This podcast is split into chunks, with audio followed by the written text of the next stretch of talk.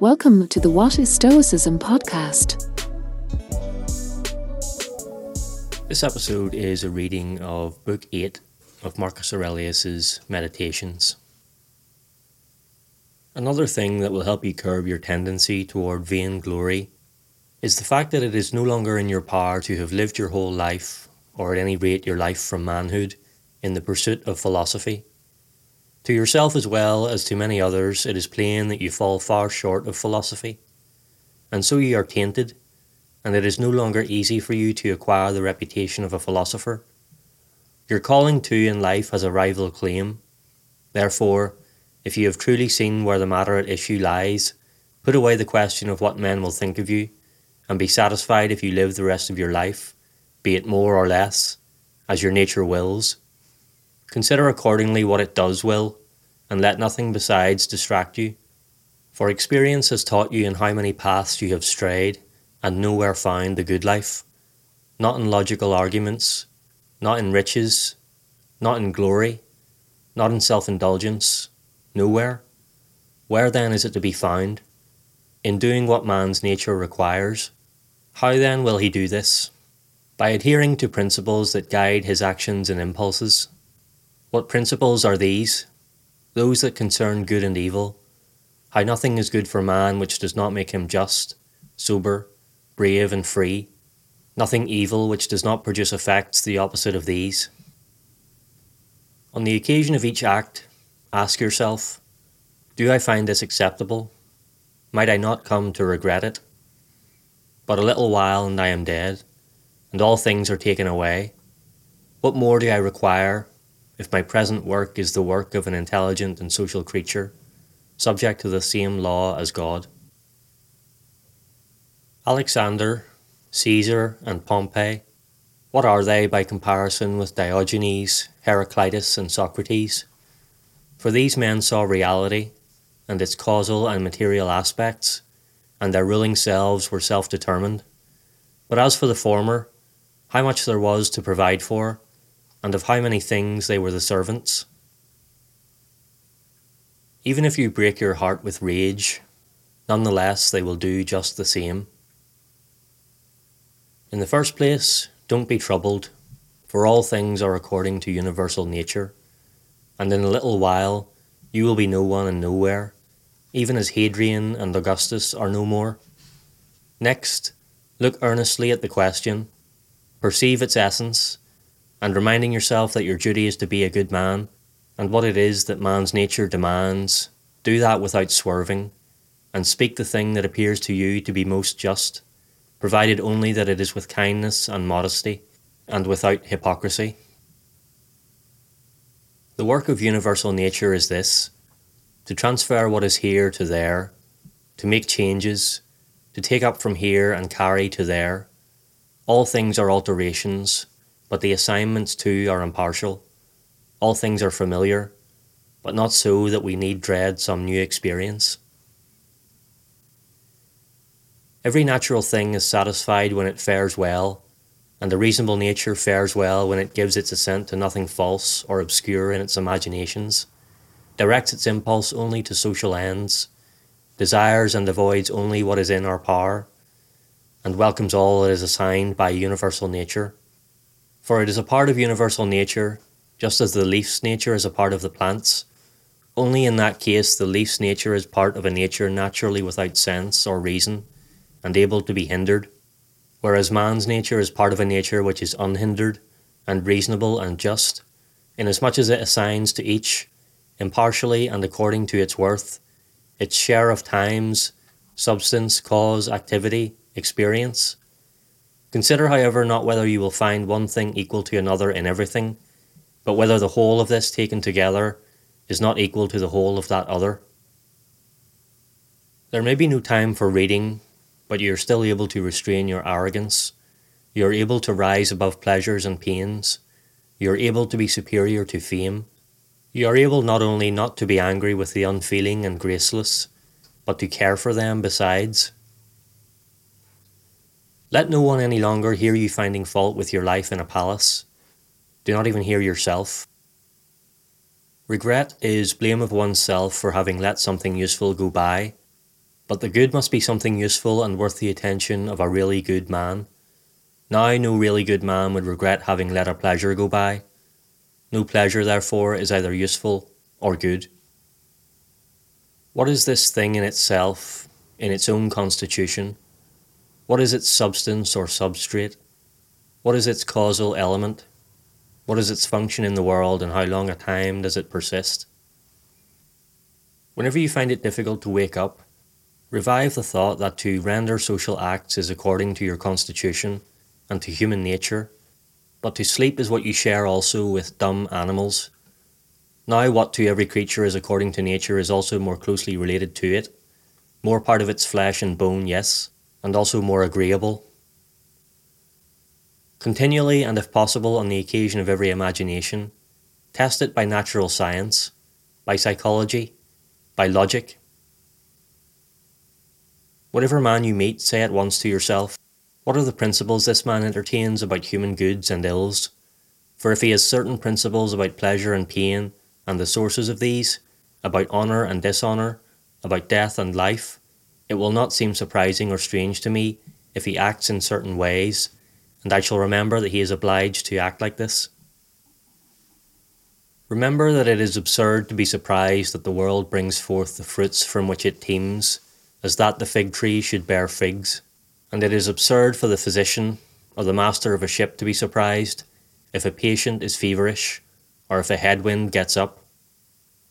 Remember that to change course and to follow someone who puts you right is not to be less free, for the change is your own action, proceeding according to your own impulse and decision and indeed according to your own mind. If it is in your power to decide, why do you do it? But if in another's, whom do you find fault with? The atoms or the gods? Either is madness. You must find fault with no one. If you are able, put him right. If you can't do this, at least put the thing itself right. But if you can't even do this, to what purpose still does fault finding tend? for nothing should be done without a purpose. What dies does not fall outside the universe. If it remains here and changes here, it is also resolved here into the eternal constituents, which are elements of the universe and of yourself, and the elements themselves change and make no grievance of it. Each has come into being for a purpose. A horse, say, or a vine. Why are you surprised? Even the sun would say, I came into being for a purpose, and the rest of the gods too. What then is the purpose of your coming to be? To please yourself? Is that a sustainable idea, do you think? Nature has designed the ending of each thing, no less than its beginning and its continuance, like one who throws up a ball. What good is it to the ball to go up, or harm to come down, and even fall to the ground? What good to the bubble to be blown, or harm to it to burst. The same is true of a candle. Turn it inside out and see the sort of thing it is, what it is like when it grows old or falls sick. Short lived alike are the praiser and the praised, he who remembers and he who is remembered. Moreover, they live in a mere corner of this region of the globe, and even here all are not in accord, nor is even a man in accord with himself. The whole earth, too, is a mere point. Pay attention to the object, the activity, the principle, the meaning. It's right that you should be feeling like this, since you'd prefer to become good tomorrow than to be good today. When I act, I do so with reference to the good of mankind. Does an accident befall me? I accept it, relating it to the gods and to the source of all things from which all that comes to pass depends by a common thread. As your bath appears to your senses, soap, sweat, dirt, greasy water, all disgusting, so is every piece of life and every object. Lucilla laid Verus in the grave. Lucilla followed. Secunda buried Maximus. Secunda next. Epitynchanus buried Diotimus. Epitynchanus next. Antoninus Faustina, Antoninus next. The same story over again. Celer Hadrian, Celer came next. Where now are those acute minds, those who unveiled the future, those who were swollen with pride, acute minds like Charax and Demetrius, and Eudemon, and others of their kind, all creatures of a day, dead long since, some remembered not even for a little while, some turned to fable, and some even now fading out of fable. Keep these facts in mind that your own frame is bound either to be scattered into atoms, or your spirit to be extinguished, or to change its place and be stationed somewhere else. A man's joy is to do what is proper to man, and man's proper work is kindness to his fellow man, disdain of the movements of the senses, to discern plausible imaginations, to meditate on universal nature and the work of her hands. There are three relations one to your environment, one to the divine cause from which all things come to pass for all, one to those who live at the same time with you. Pain is a negative experience, either to the body, in which case let the body say that it is so, or to the soul, but it is in the soul's power to preserve its own quiet and calm, and not to judge pain to be an evil. For every judgment, impulse, desire, or aversion is within, and nothing evil makes its way up to this. Wipe out impressions by continually saying to yourself, it is in my power now not to allow any wickedness to be in this soul of mine, any appetite or disturbance at all, but seeing what is the character of them all, I employ each according to its worth. Remember this power as nature requires. Speak both in the Senate and to every man of whatever rank with propriety, without affectation. Use words that ring true. The court of Augustus, his wife, daughter, grandsons, stepsons, sister, Agrippa, his kinsmen, familiar friends, Arios, Maecenas, doctors, sacrificial ministers, a whole court dead. Next pass on to other courts, death not of a single individual, but of a family, like the children of Pompey. Then the familiar inscription upon tombs, the last of his line. Calculate all the anxiety of those who preceded them, in order to leave behind an heir, and then it was ordained that one should be the last. Here again, a whole family dead. You must plan your life one action at a time, and be content if each acquires its own end as best it can, and that it should acquire its end, no one at all can prevent you. But some external obstacle will be in the way, none to prevent action with justice, temperance, and due reflection. But possibly some other activity will be hindered. Still, by meeting the actual obstacle with resignation, and good temperedly altering your course to what is granted you, a new action is at once substituted, which will fit into the plan of which we are speaking. Accept without pride, relinquish without a struggle. If you have ever seen a dismembered hand or foot or a head cut off, lying somewhere apart from the rest of the trunk, you have an image of what a man makes of himself, so far as in him lies, when he refuses to associate his will with what happens and cuts himself off, or when he does some unneighbourly act. You have somehow made yourself an outcast from the unity which is according to nature, for you came into the world as a part, and now you have cut yourself off. Yet here there is this admirable provision that it is in your power to make yourself once more part of the unity. God has permitted this to no other part, to come together again, once it has been severed and cut off. But consider the kindness with which He has honoured man. He has put it in His power, to begin with, not to be broken off from the whole, and then, if He has been broken off, to come back again once more, and to grow together and to recover His position as a part. As each reasonable creature receives the rest of his abilities from the nature of the whole, so have we received this ability too from her. Just as she converts every obstacle and resistance, puts it into its place in the order of necessity, and makes it a part of herself, so too the reasonable creature can make every obstacle material for himself, and employ it for whatever kind of purpose he has set out upon. Do not allow the imagination of the whole of your life to confuse you do not dwell upon the manifold troubles which have come to pass and will come to pass, but ask yourself in regard to every present piece of work, what is there here that can't be borne and can't be endured? You will be ashamed to make the confession. Then remind yourself that it is not the future or the past that weighs heavy upon you, but always the present, and that this gradually grows less, if only you isolate it and reprove your understanding, if that is not strong enough to hold out against it, thus taken by itself. Is Verus's coffin still attended by Panthea or Pergamus, or Hadrian's by Chabrias or Diotimus? Absurd. And if they were still sitting there, would the dead perceive it? And if they did perceive it, would it give them pleasure? And if it gave them pleasure, would the mourners live forever? Were not they too fated first to become old men and women and then to die? And when they were dead, what would those they mourned do afterwards? If you have a sharp sight, see, says he, and judge by the wisest judgments you have.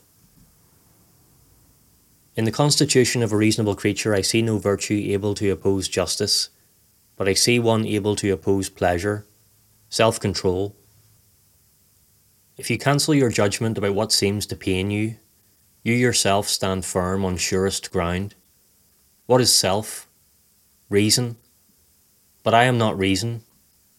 Granted, then do not let reason itself trouble itself, but if some other part of you is harmed, let it form its own judgment about itself. An obstacle to sense perception is injurious to animal nature. An obstacle to impulse is equally injurious to animal nature, and something else may similarly be an obstacle and injurious to the constitution of a plant. Thus, then, an obstacle to reason is injurious to a reasoning nature. Transfer, therefore, all these considerations to yourself. Perhaps pain and pleasure are affecting you. Sense affection must look to it did an obstacle oppose your impulse? If you started out to satisfy it without mental reservation, the obstacle is at once injurious to you as a reasonable being. But if you experience the general lot, you are not yet hurt or hindered. The properties of the mind you know, no one else is wont to hinder, for neither fire nor steel nor despot nor abuse affect it at all, when it has become a sphere rounded and at rest. I do not deserve to give myself pain, for I never deliberately gave another pain. One thing gives joy to one man, another to another. It is my joy if I keep my governing self intact, not turning my back on any human being, nor on anything that befalls men, but seeing everything with kind eyes, welcoming and employing each occasion according to its merits. See that you bestow this present time upon yourself. Those who rather run after fame in the future fail to take into consideration the fact that those who come after them will be no different from those they currently find objectionable, and just as mortal as well. What, after all, is it to you if men hereafter resound your name with such and such voices, or have such and such a judgment about you? Take me up and cast me where you please, for there I shall keep the divinity within me propitious, satisfied that is if it should behave and act consistently with its own constitution. Is this a sufficient reason why my soul should be in evil case, should lower itself, be humbled, craving, fettered, fluttering? What will you discover to be a sufficient reason for that? Nothing can happen to any human being which is not an incident appropriate to man, nor to an ox which is not appropriate to oxen, nor to a vine which is not appropriate to vines, nor to a stone which is not peculiar to a stone. If then that happens to each which is both customary and natural, why should you be discontented with your lot? For the universal nature did not bring to you what you could not bear. If you suffer pain because of some external cause, what troubles you is not the thing but your decision about it, and this is in your power to wipe out at once. But if what pains you is something in your own disposition, who prevents you from correcting your judgment? And similarly, if you are pained because you feel in some particular action which you imagine to be sound, why not continue to act rather than to feel pain? But something too strong for you opposes itself?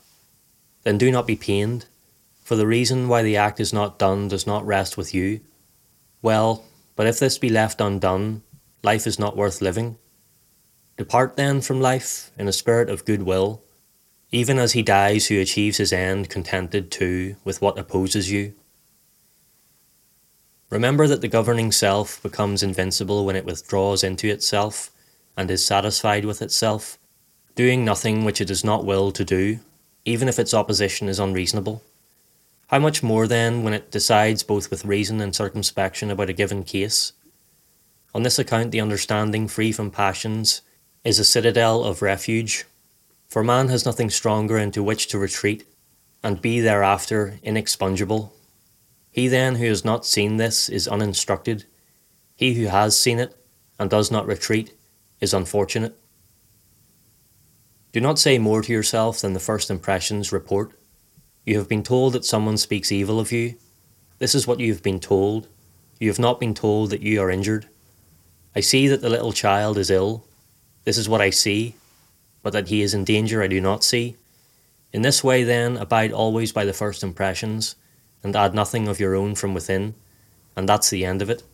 Or rather, one thought you may add, as one who is acquainted with every change and chance of the world. The cucumber is bitter, put it down. There are brambles in the path, step to one side. That is enough without also asking, why did these things come into the world at all? Because the student of nature will ridicule the question, exactly as a carpenter or cobbler would laugh at you if you found fault because you see shavings and clippings from their work in their shops. Still, they do have a place to throw rubbish into, whereas universal nature has nothing outside herself and yet, the astonishing thing in her way of working is that having fixed her own limits, she is ever changing into herself everything within those limits that looks as though it were going bad and getting old and useless, and out of these very things creating again others that are young, in order that she may need no substance from outside, nor require any place to throw away what begins to decay. Thus she is satisfied with her own room, her own material, and her own way of working. Don't be sluggish in action, nor confused in conversation, nor wandering in imagination. Neither contract into yourself, nor boil over in spirit, nor in your mode of life leave no room for leisure. They kill you, cut you in pieces, pursue you with curses. What has this to do with your understanding abiding pure, sane, temperate, and just? As if a man should stand by a sweet and crystal spring of water and curse it but it never ceases bubbling up in water fresh to drink. And if he throw in mud or dung, it will quickly break it up and wash it away, and will in no way be discoloured. How then shall you possess an ever flowing fountain, not a mere cistern? If you guard yourself every hour unto freedom, contentedly too, simply and reverently. He who does not know that the universe exists does not know where he is. He does not know the purpose of the universe, does not know who he is nor what the universe is. He who fails in any one of these respects could not even declare the purpose of his own birth. What then do you imagine him to be, who shuns or pursues the praises of men who applaud, and yet do not know either where they are or who they are? Do you wish to be praised by a man who curses himself three times every hour? Do you wish to please a man who doesn't please himself? Does a man please himself who repents of nearly everything that he does? No longer merely breathe with the atmosphere that surrounds you, but now think also with the mind that surrounds all things. For the power of the mind is as much poured out everywhere and distributed for him who is willing to absorb it, as the power of the atmosphere for him who is able to respire it. In general, evil does no injury to the universe, and particular evil does no injury to a neighbour, but only the perpetrator, and he has the possibility of ridding himself of it he only has to make that choice. To my will, the will of a neighbour is as indifferent as his vital spirit and his flesh. For even though we were brought into the world more than anything else for the sake of one another, still each of our governing selves has its own sovereign right. For otherwise, the evil of my neighbour would surely be evil of mine, and that was not God's intention, in order that my unhappiness might not depend on someone other than myself. The sun appears to be poured down, and indeed is poured in every direction, but not poured out. For this pouring is extension, and so its beams are called rays from their being extended. Now you may see what kind of a thing a ray is by observing the sun's light streaming through a chink into a darkened room, for it is stretched in a straight line, and rests, so to speak, upon any solid body that it meets, and cuts off the flow of air beyond. It rests there and does not glide off or fall the pouring and diffusion of the understanding, then, should be similar, in no way a pouring out, but an extension. and it should not rest forcibly or violently on obstacles that meet it, nor yet fall down, but stand still and illuminate the object that receives it, for that which does not reflect it will rob itself of the light. He who fears death fears either total loss of consciousness or a change of consciousness. Now, if you should no longer possess consciousness, you will no longer be aware of any evil. Alternatively, if you possess an altered consciousness, you will be an altered creature and will not cease from living. Men have come into the world for the sake of one another, either instruct them then or bear with them. An arrow's path and the mind's path are different. Nevertheless, both when it is on its guard and when it revolves around a subject of inquiry, the path of the mind is none the less direct and upon its object. Enter into the governing self of every man, and permit every other man to enter into your own. Thanks for joining me for this episode of the What is Stoicism podcast. If you'd like to support the show, please consider taking a second to leave a rating and a review. It's a good way to let me know you're getting value from the content, and it helps more people discover the show. I appreciate your support. Thanks so much. Also, if you enjoyed this episode, I recommend checking out the Stoic Handbook podcast by John Brooks. It's one I've been a fan of myself for a while. It has great reviews. John publishes regular episodes that are always filled with practical wisdom, and it's available on all the usual podcast platforms. You can also find it on the web at stoichandbook.buzzsprout.com. Thanks again for listening.